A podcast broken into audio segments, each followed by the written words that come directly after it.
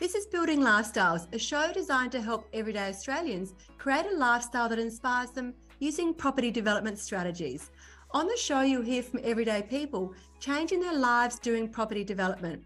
You'll learn from their successes as well as some of the challenges they've faced along the way. We also talk to experts from a range of fields who share specialised techniques that you can use to accelerate your property journey. I'm your host, Amanda McKeown, and I'm the founder of The Rising Star Developer, and I'm really passionate about helping everyday Australians build lifestyle using property development.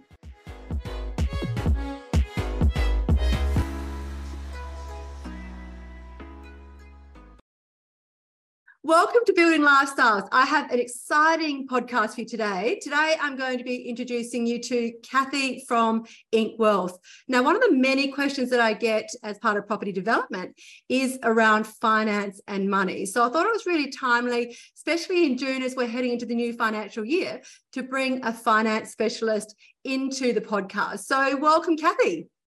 Thank you so much. Thank you so much, Amanda, and lovely to be here and helping out all of your participants or your inner circle, as you call them. Thank you. So let's have a start, because there's always a bit of a confusion around the term of mortgage broker, finance broker. Can you just start off just perhaps letting us know the difference between the two? Well, I don't really think there's any difference between the two. If I had to clarify it, I would say that a mortgage broker just specializes in doing, say, residential lending. Yeah. A finance broker is probably more over commercial lending, business finance, and development funding. So they're probably a little bit more specialized, but the terms are a little bit interchangeable. Amazing. So certainly when I'm speaking to my community and my inner circle group, a good finance broker that has experience in property development is a really key part of your A team. So what would you see being the main difference between perhaps a standard mortgage broker who just does residential funding compared to somebody who actually does have experience in funding developments? Okay, so funding developments is a whole different ball game to residential finance, and really does need a lot of experience and time in the industry. So I highly recommend that if you're looking to do a development, that you do seek a mortgage broker that's been in the industry for, say, 5 years plus as a minimum, because even within 5 years, they're still learning the ropes on residential finance and even just standard commercial finance. So somebody that's been in the industry has a lot of experience and has a lot of contacts, because that's really important as well. For small development, it's what contacts we've got that we can reach out to get the funding over the line for you. Yeah, absolutely. And it's a conversation that I have with many, many people, because I have many people in the community who may have a relationship directly with the bank, and they'll go, I'll go and speak to my private banker at one of the big four and understand my borrowing power. And I'm really, really passionate and highly recommend having a great finance broker on your team. What is the main difference? Like, why would someone go to a finance broker versus just going to see their private banker? So, really good question. So there's a massive difference with just walking into a bank and seeing a mortgage broker. So a bank will only be able to sell you their products and their policy. So every bank, between the major banks through to the second tier lendings, they've got amazingly different policy, and that's our job to understand all that policy. And that is an absolute labyrinth for a client to try and understand. It's just impossible. And so if you walk into a bank, I describe it as it's like going shopping and only being able to walk down one shopping aisle. So you don't know what else is out there. There's a whole lot of other options that may be better for you in all the other aisles, but you've only been able to shop in one aisle. And often if you get a no from your major bank, because they are so strict with development funding, you may think that that's a dead deal for you, whereas there's so many other options available. So, I mean, certainly you could reach out to your bank manager as a starter and have a crack, but I would always recommend a finance broker, because we don't only have the major banks on our panels. We've got all the second tier lenders that do full doc and low doc, and they act in the space of basically approving loans for clients that weren't approved by the big banks. And then we've got all the private funders that specialise in small to medium development funding. So yes, you could try with your bank manager, but please don't get discouraged if there's a no, because there's like hundreds of other options out there that will get you a yes. Yeah, and you raise a couple of really good points there, Kathy, because what most people don't realise is that every bank has its own credit policies within the bank. So one bank, for example, might have too many developments on its books. So their credit department have suddenly said, okay, we're not taking any more developments here. We're going to move to just investment or just straight home lending. And as you know, as a developer, you don't always get exposure to that. So because we're not in there always looking for finance and always speaking to banks. So you're right, if you go there, you are just going down one aisle. And that's I think, one of the key benefits as a developer that I have experienced in the past, because you guys are living and breathing. You're talking to banks, multiple banks every single day, and really getting a good insight into every single bank's policy. So even though one bank may not have a policy right now, and I think that's one of the really valuable things about having a finance broker on your team, because you guys are having conversations every single day with multiple different banks, both the majors and the smaller tier banks, and you're hearing what's going on. So if you're only speaking to your particular bank, you're only getting one opinion. And I see this time and time again where developers get really disheartened because the bank said no to them. They think their whole dreams about being a property developer are just gone. Yeah. But it's only if they had the right. And you're very likely to get a no from the big banks as well. So you're more likely to get a no from them than any other lender. It does depend on the size of the deal and what you want to do. But so we've got updates coming in via email from all our different lenders daily, and we have direct access. So within every lender, including all our private bankers, we've got a person and a phone number and an email that we can literally pick up the phone and make a phone call to. Or, you know, maybe we'll do a little bit of a bulk email out and we don't put the client's name. We just say, hey, we've got this deal. This is the parameters. Does this look like a deal that you guys can place? Two or three will come back and go, yep, that looks fine. Then we start to progress further with some finer details. So we can really put it out there to a lot more lenders, and we've got sort of that direct contact. And it we'll probably tap on this a little bit later, but it depends on what the deal is as to where we look to put the loan. And that's the strategy that I love doing, and that most mortgage brokers, experienced mortgage brokers, we start to love the strategy of the deal. It's not just about a home loan anymore.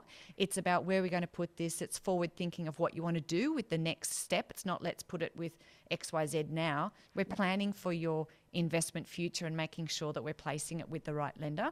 So that strategy and that experience is very, very important. Yeah. Absolutely. And given that money and funding your deal is such the enabler to actually even getting into a deal, that strategy that finance brokers like yourself provide is the difference between getting into a deal and not. So that's why, regardless, you know, when you're building your A team, it's so important to be working with brokers and people that have got experience in broking, but also understand property development as well, because it is different to normal buying, buying a standard home. And that's where the value, pays for itself time and time again. Yeah, it really does. And just building those contacts up is invaluable as well. That you can just reach out to at a phone call. So, and understanding that when a deal comes across your desk, where it's likely to end up. Yeah. Like for instance, if we're just building a duplex, we will try and put that with a sort of a first tier lender for you, because the interest rates are going to be low. You'll be able to leverage very high. You will be able to leverage up to, say, a 80 to 90% loan to value ratio. So if it's just a smaller deal, we will try and put it with the best and cheapest option where you can leverage the most of the bank's money first. Yeah. Or then, as the deal gets more complex, we may need to move into the second tier lenders, where their policy is a little bit more relaxed. Their rates and fees are a bit higher, but if it's going to get the deal over the line, that's what you need to do. And then as the deal gets a little bit more complex, we move into development funding. And development funding is where, you know, you may not even need financials to complete the deal for development funding. It may all be based off the feasibility of the actual project.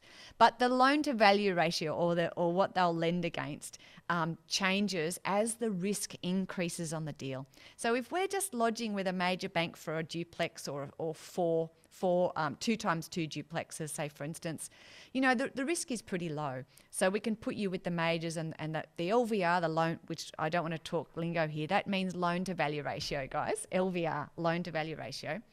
You know, you may be able to leverage higher. And as the risk gets higher with the second tier lenders, the loan to value ratio may drop to 70%. And then as we move to development funding, where we're not even showing financials, we're just using the actual feasibility of the deal, and you're capitalizing the interest, you don't even need to pay the interest, then, you know, the policy is a whole different spectre once we move to development funding. It's completely different. But the loan to value ratio reduces down again. And so with each of that, you need to put in more of your own equity or more of your own cash, etc. And so that's what we analyze when we get a deal come across our table, like, where do we think this is going to be best placed? Yeah, and you raise a really good point there. You call it development funding. Other people associate it with being as commercial funding as well. And it's a question that I get asked quite regularly when people are starting out. They get really nervous about the thought of going into commercial funding versus residential funding. And the conversation I have with many people time and time again is don't fear commercial or development funding, because like you've just said, it can actually really open the doors. And yes, it may cost you more to do commercial or development funding, but it actually gives you so much more flexibility. And when you're building up your feasibilities, you just build all of those costs into your feasibility. And it can really be the difference between getting a deal across the line or not. Yeah, that's right. And it really depends on, you know, on your deals. For instance, I've just got one that we're working on at the moment, which is very exciting. And it's an elderly couple. They're in New South Wales. They've been owning their property for quite some time, and they're now looking to put a block of 6 units on it. So when he came to me, I sort of assessed the deal and thought, we're not going to get this over the line with full doc because they're quite elderly and closer to retirement. So we're at the moment, we're almost in the middle of getting this over the line with development funding. So because they had a lot of equity in that property, and they didn't have they had a very small loan remaining on it. So because they had a lot of equity, we could just get it over the line with the development funding, and all the interest is capitalized on the loan, and it'll pay for the full construction amount. Now they are leaving that property, they're selling it. So they're not keeping any, they're selling it. So there's no end debt.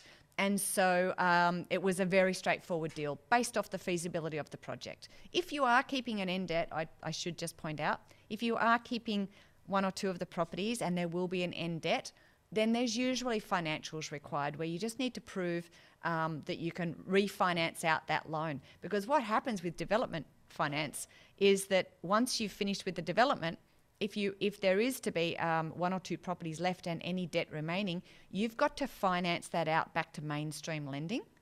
And so they want to make sure that you can service to finance that out. They don't want to be stuck with you or having to sell properties because you can't afford the end project. So, but I probably jumped the gun a little bit too much there. No, that's okay. No, it's great because it's great you mentioned about your clients that are venturing towards retirement.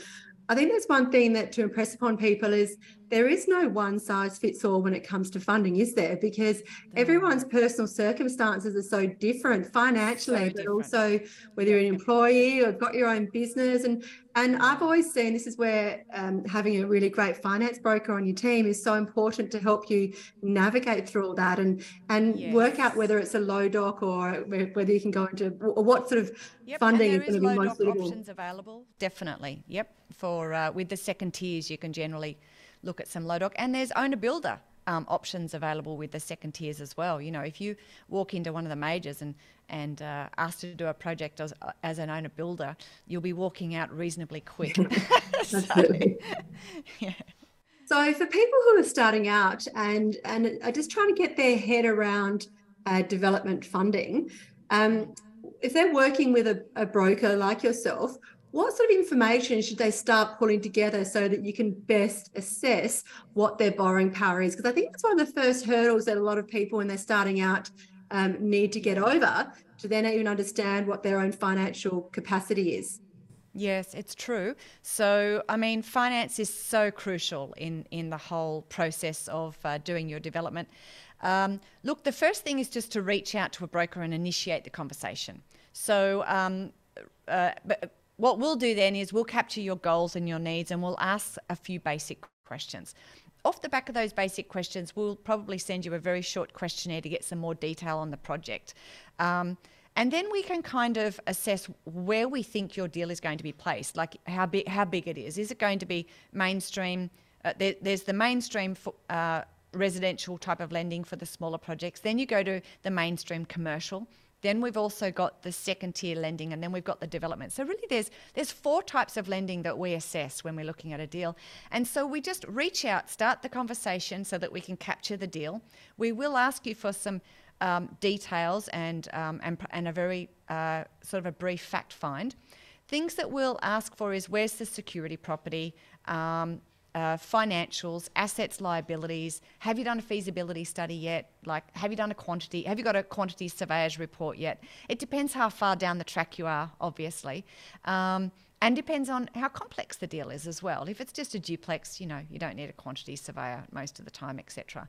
So, so reach out and start the conversation. Every finance broker is going to have their own process. Ours is to have an initial conversation, then we'll send you a form to fill out with some brief detail. We get your financials. Probably get a copy of your financials in, and then we'll sit down and kind of assess that before reaching back out to you and say, hey, we've had a little bit of a look and this is what we think, and we take it from there.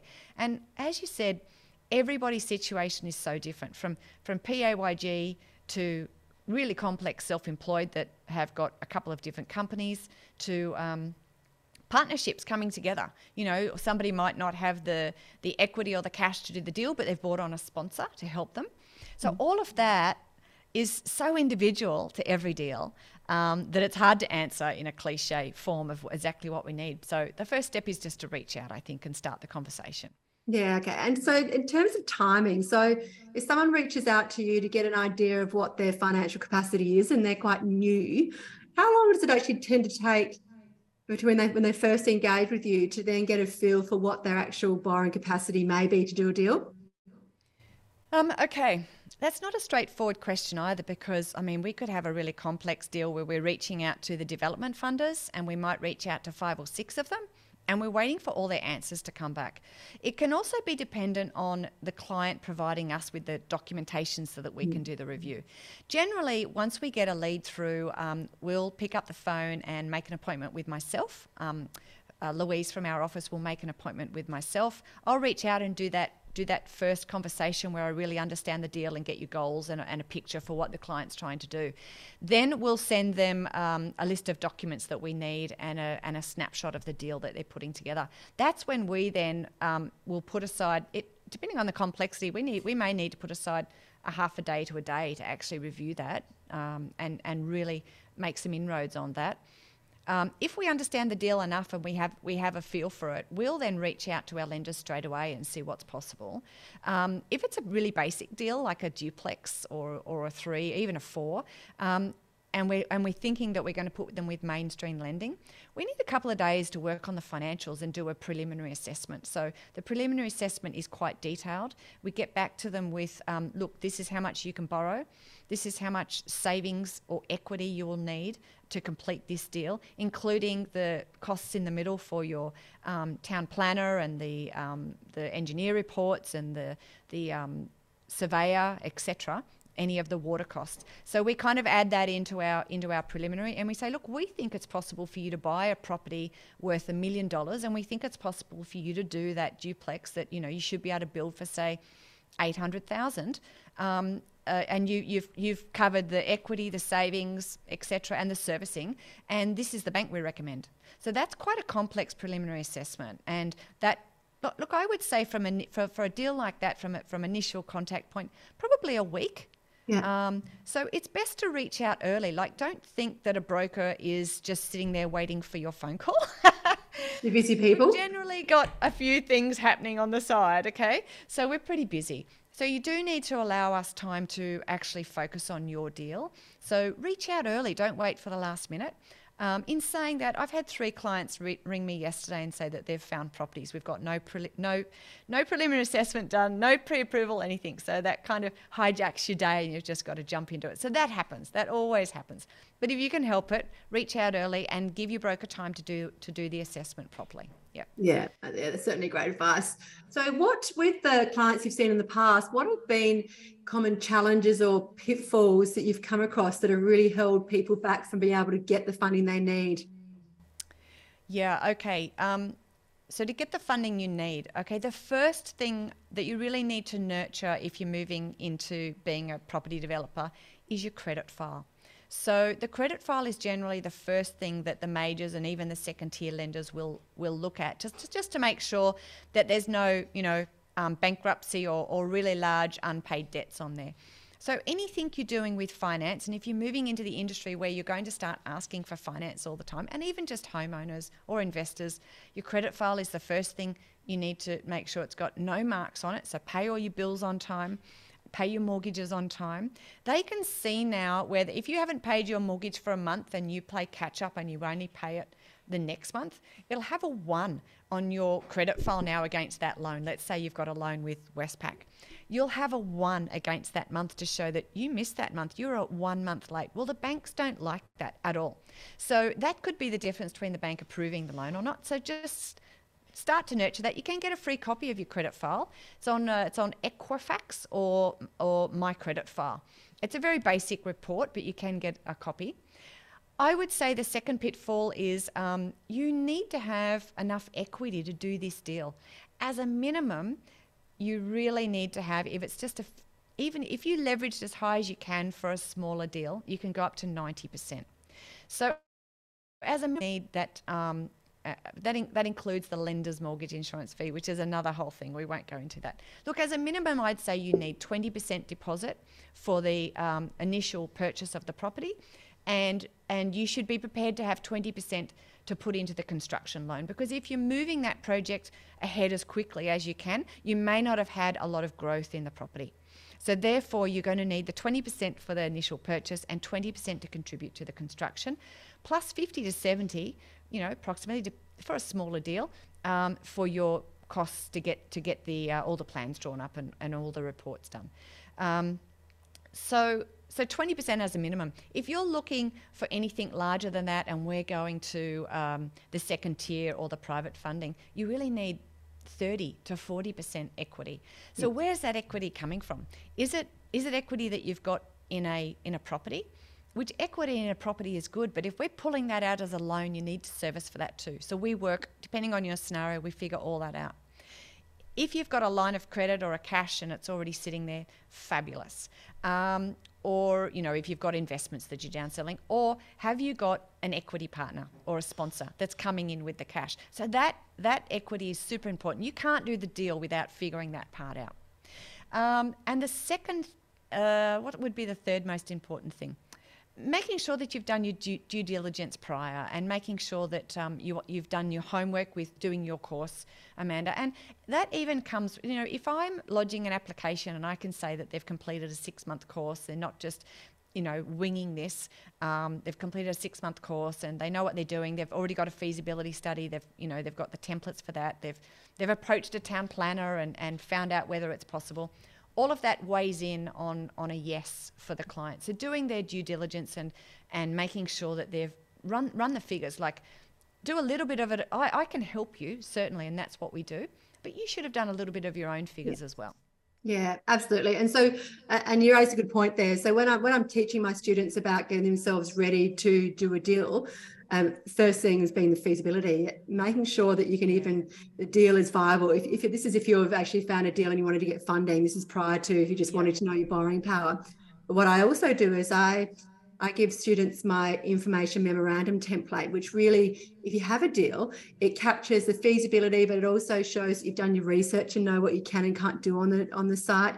You've done your research into the end sales prices. So even if you haven't done a deal right, Being able to go to a broker or a bank and say, hey guys, here's my information memorandum. Here's my deal.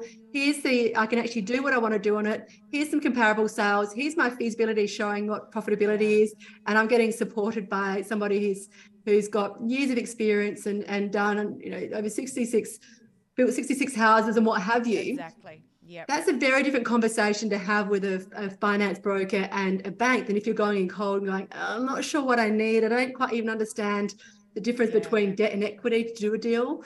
And that is really the power of being able to invest in yourself and getting support from an educator, but also a broker like yourself to be able to help put the pieces of the puzzle together to put your case in front of a financer in the best light possible.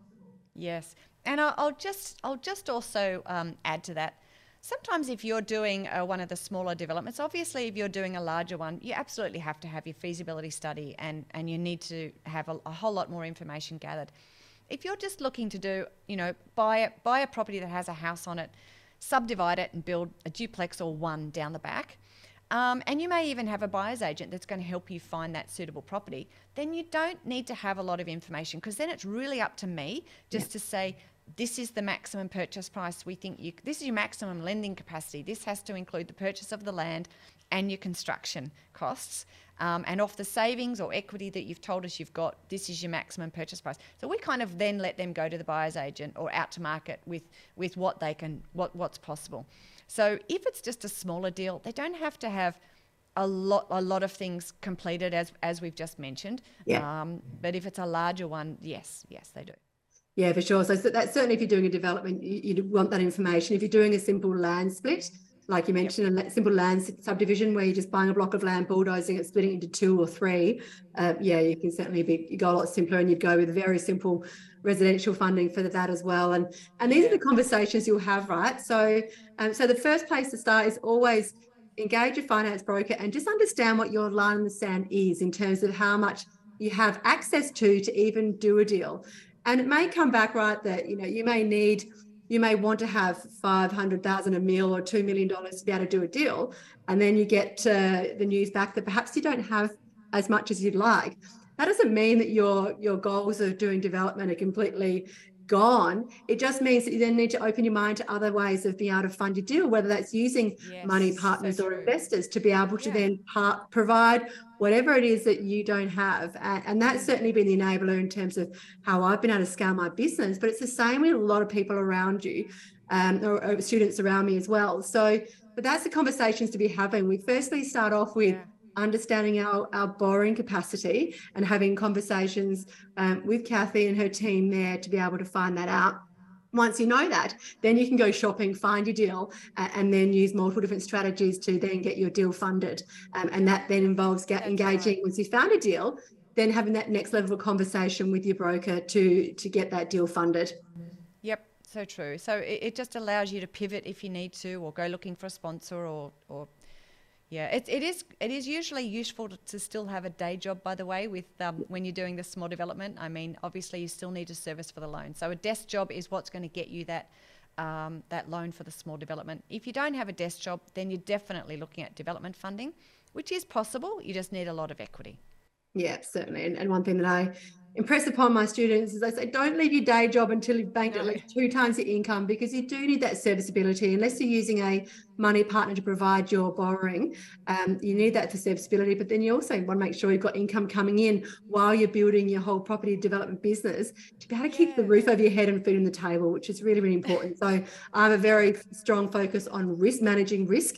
And for me, having a great broker on my team is a key strategy around managing that risk, so that I know that I can always get funding for my deals. And I personally always have conversations with my broker on a regular basis going, okay, well, I'm looking to do a deal in X amount of time, how are things looking from a finance perspective, just to understand where the market's at too, because you're on the front line, right? So you're hearing what's happening in the market. And it's changing. Oh my gosh, it's so hard to keep up with. The policy in the bank is changing daily. Yeah, it's crazy, isn't it? So how do finance brokers get paid? Because it is different when you're dealing with residential funding compared to development funding. Can you just share with the listeners what the difference is between that, so they're clear about what costs may be involved? We don't get specific on cost, but just so they understand how you get paid and when they work with a broker. So a finance broker gets paid by the bank. If it's a normal first-tier lender or second-tier lender, we get paid by the bank for doing all the work up front. So we submit everything. We've already done all the scenario. We've ID'd the client, qualified their lending, sent all the documents in. On settlement of the loan, we get paid a commission from the bank. It's called an upfront payment. That upfront payment, if we close that loan down, or if the loan is closed down within 18 months, we get that upfront payment clawed back from us. That's actually our industry terminology. It's called clawback. So basically, if you purchase a property and you do your development and you sell it within a year and a half, we've made no money. So it gets clawed back from us.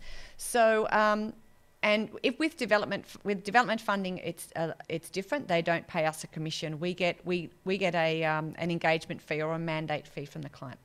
So what we do is, when we're working with our developers and we know that there's every possibility that they're going to close the loan down within 18 months, we mandate a fee, and this is for the simple ones. This is for like 2 to 6. When we're talking the bigger development deals, our mandate fee will vary depending on the complexity of the deal.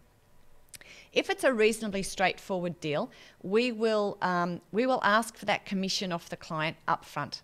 So before the loan settles, you need to pay us what our commission would be. If that loan is still in place in 12 months' time, because the banks actually take back 100% at 12 months, and then they take back the rest of they'll only take 50% back at 18 months.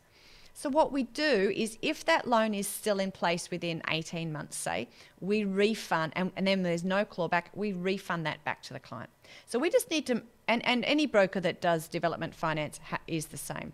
So basically we need to make sure that we're being paid for the work that we do. And for the development finance, there's so much more work than a normal residential. There really is.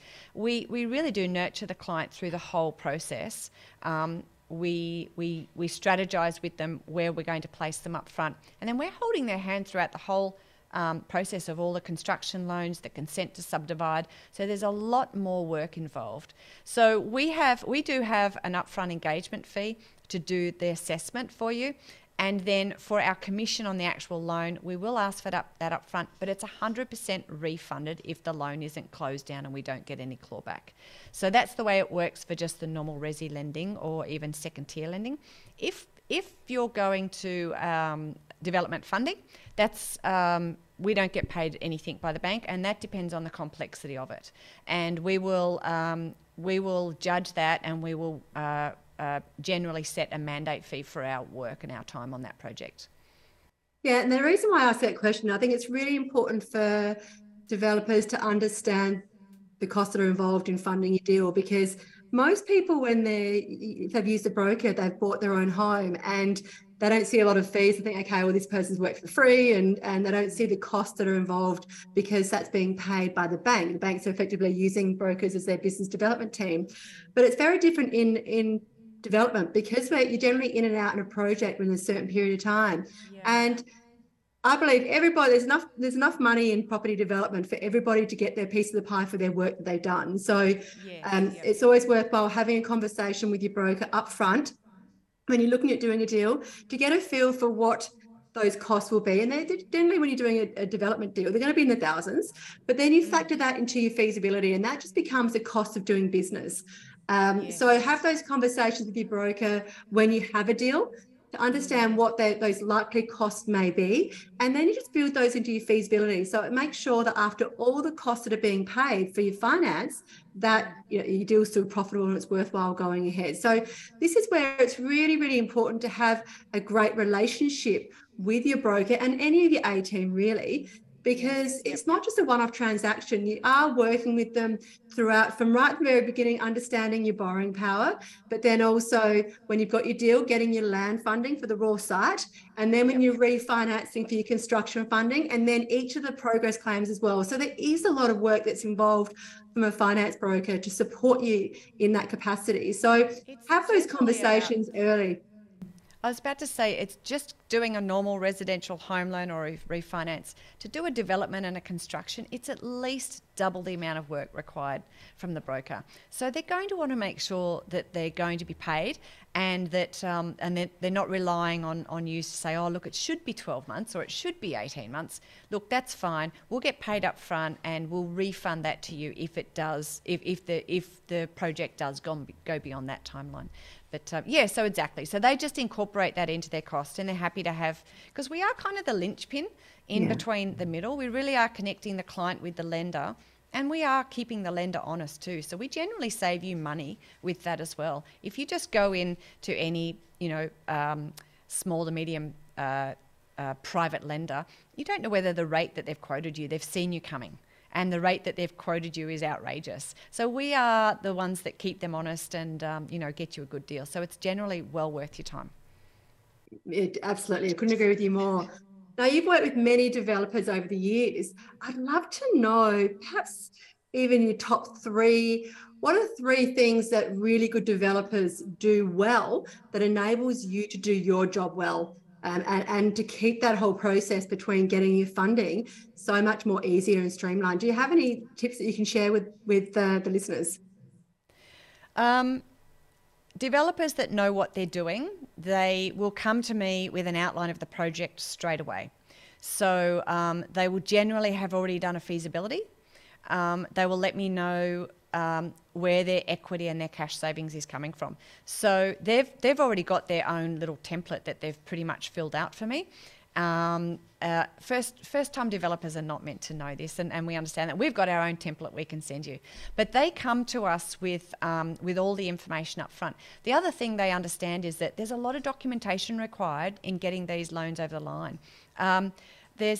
For development or construction, and development's even more than just a smaller construction when you're doing larger, it's not just the documents for the financials and the assets, liabilities and the ID and things like that. There's the quantity surveyor's report. You might need information on a builder. And I'll just throw in here while we're talking, some of the development funding really rely on what builder are you contracting as well, and it can help your opportunity to get a yes from a development funder if you've had a builder with a lot of experience. And some of them will in fact ask for information about the builder and past experience of the builder.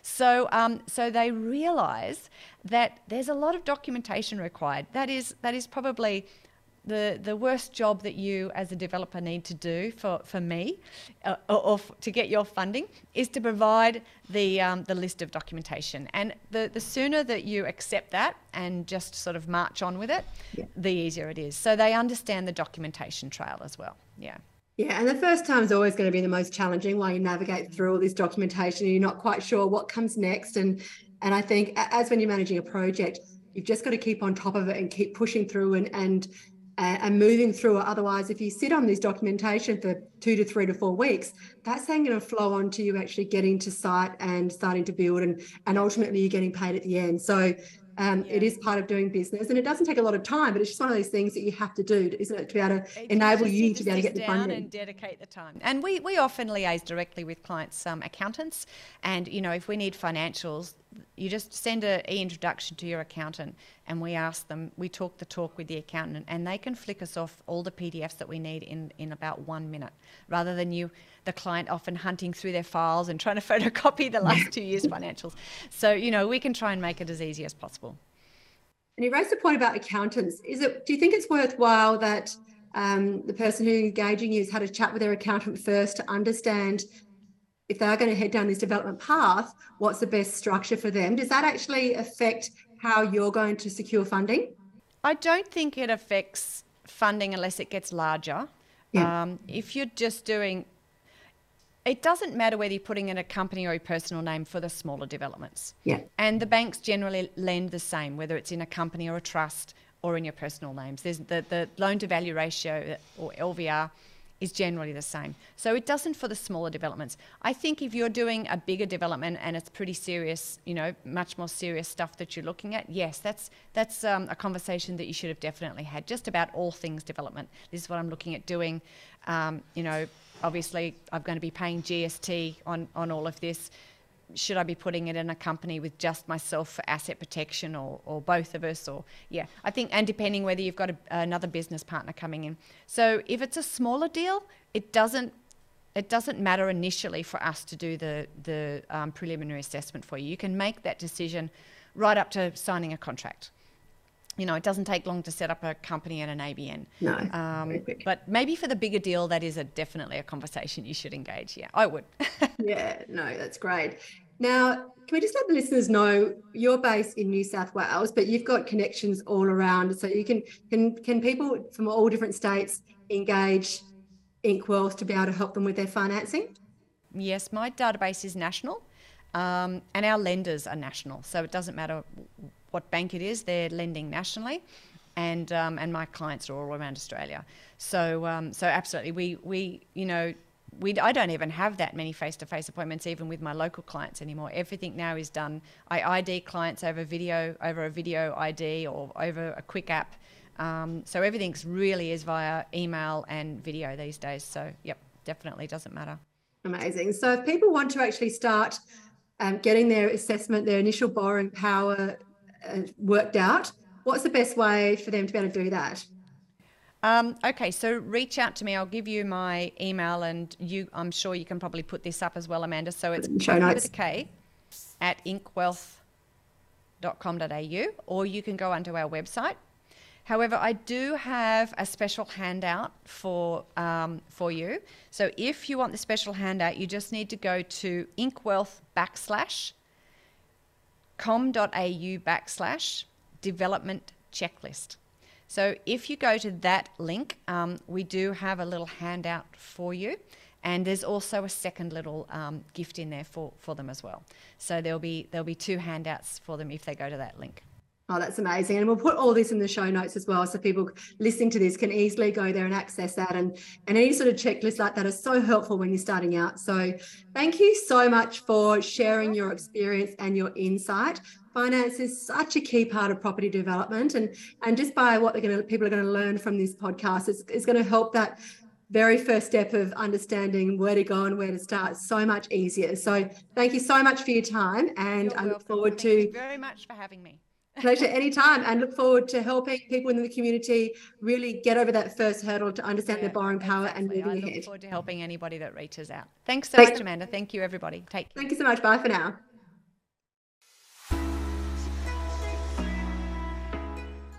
Thank you so much for listening. This is Building Lifestyles, a show designed to help everyday Australians create a lifestyle that inspires them using property development strategies.